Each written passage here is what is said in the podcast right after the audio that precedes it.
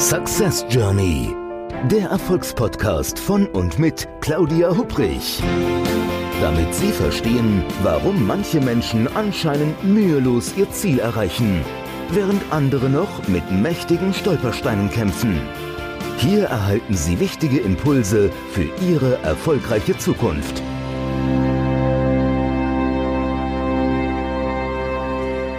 Hallo und willkommen zur 15. Episode der Podcast-Reihe Success Journey, dem Podcast mit den richtigen Impulsen, damit Sie Ihre Ziele erreichen und in Führung gehen. Mein Name ist Claudia Hupprich und ich freue mich, dass Sie dabei sind.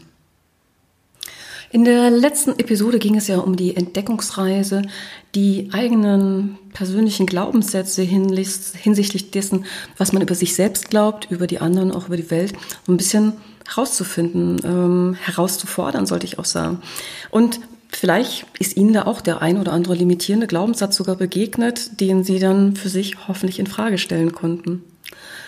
Also ein limitierender Glaubenssatz allein, der kann ja Menschen schon genug ausbremsen. Aber eine regelrechte Vollbremsung, die entsteht immer dann, wenn ein Glaubenssatz nicht alleine daherkommt, sondern noch gleich ein paar Gleichgesinnte mitbringt. Also nehmen wir an, dass jemand davon überzeugt ist, dass Arbeit prinzipiell keinen Spaß machen kann. Na, das ist mit Sicherheit ein Glaubenssatz und keine Tatsache.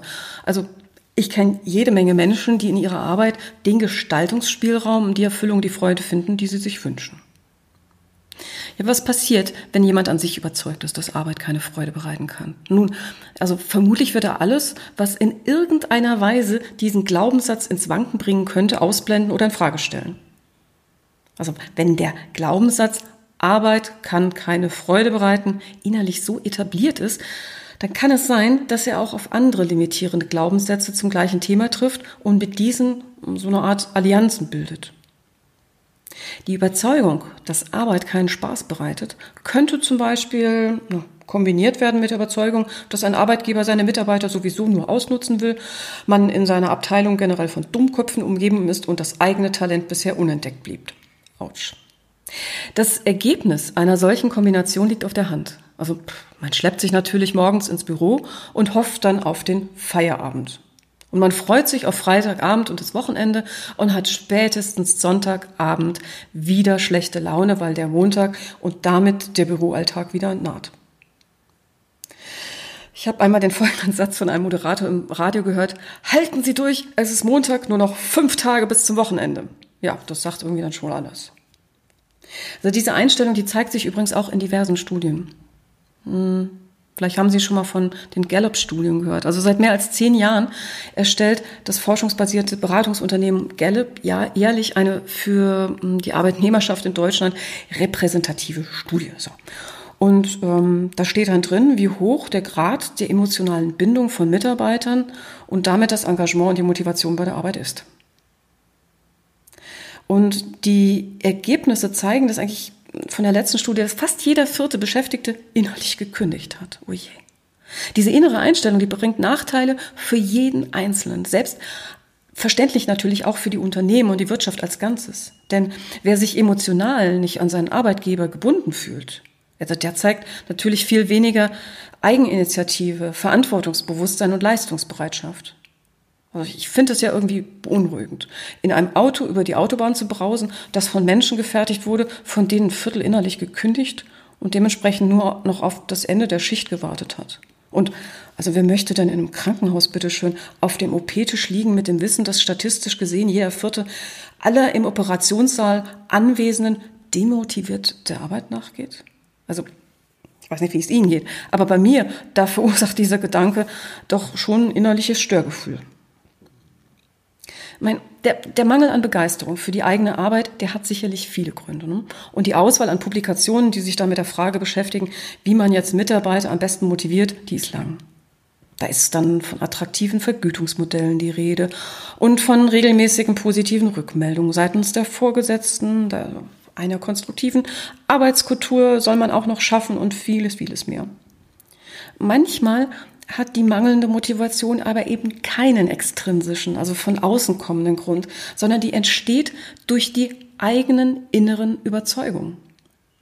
Also nehmen wir zum Beispiel mal einen Mitarbeiter, der eine Menge Überzeugung in Bezug auf seinen aktuellen Arbeitsplatz verinnerlicht hat. Also der glaubt zu wissen, dass Arbeit grundsätzlich keinen Spaß bereiten kann, die Kollegen in der Abteilung nicht sonderlich intelligent sind und er sein wirkliches Talent bei der Arbeit eigentlich hier verschwendet. Diese Mischung an inneren Glaubenssätzen, die sorgt dafür, dass wirklich keine Begeisterung bei der Arbeit aufkommen kann. Und jede Gelegenheit, bei der das kleinste Gefühl von Freude bei der Arbeit entstehen könnte, die wird dann natürlich vermieden. Und oft drückt sich diese innere negative Einstellung dann auch zusätzlich natürlich in der Kommunikation mit den Kollegen und Vorgesetzten aus. Also kann Arbeit Spaß bereiten? Und welche Konsequenz könnte es eigentlich haben, an einem Geflecht von wenig Spaß bereitenden Glaubenssätzen zum Thema Arbeit vielleicht mal zu rütteln? Ich möchte Ihnen gerne die Geschichte von Herrn Becker erzählen.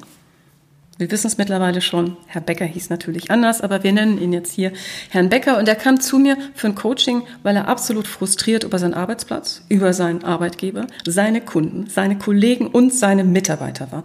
Kurzum, der Kerl hatte wirklich nicht die geringste Freude an seiner Arbeit. Ja, und er beschrieb dann seinen Vorgesetzten als nervtötend und manchmal unerträglich. Seine Kunden als gierig und unfair seine Kollegen, die waren angeblich unkooperativ und egoistisch. Ja, und seine eigenen Mitarbeiter, also er hatte von denen die meisten selbst eingestellt, als mehr oder minder unfähig. Wow. Also er kam mir in dem Gespräch so ein bisschen vor wie so eine Art Ritter in seiner eigenen Rittersage. Also der Held im klirrenden Kettenhemd allein im Kampf gegen den Rest des Unternehmens. Und was war offensichtlich, so wie er da saß, der fühlte sich in seiner Rolle sehr unwohl. Er arbeitete wirklich rund um die Uhr, er schien überall präsent, aber er kam nicht zu den Ergebnissen, die er eigentlich haben wollte, und er bezeichnete sich im Gespräch auch selbst als Burnout gefährdet. Ich habe ihm dann eine ganze Weile zugehört und irgendwann fühlte ich dann so in mir einen Satz aufsteigen, der war von einem Vortrag inspiriert, ähm, des eines, wie ich finde, tollen Buchautors und Vortragsredners. Vielleicht kennen Sie ihn, Jens Korsen. Und er sagte in diesem Vortrag mal, ja,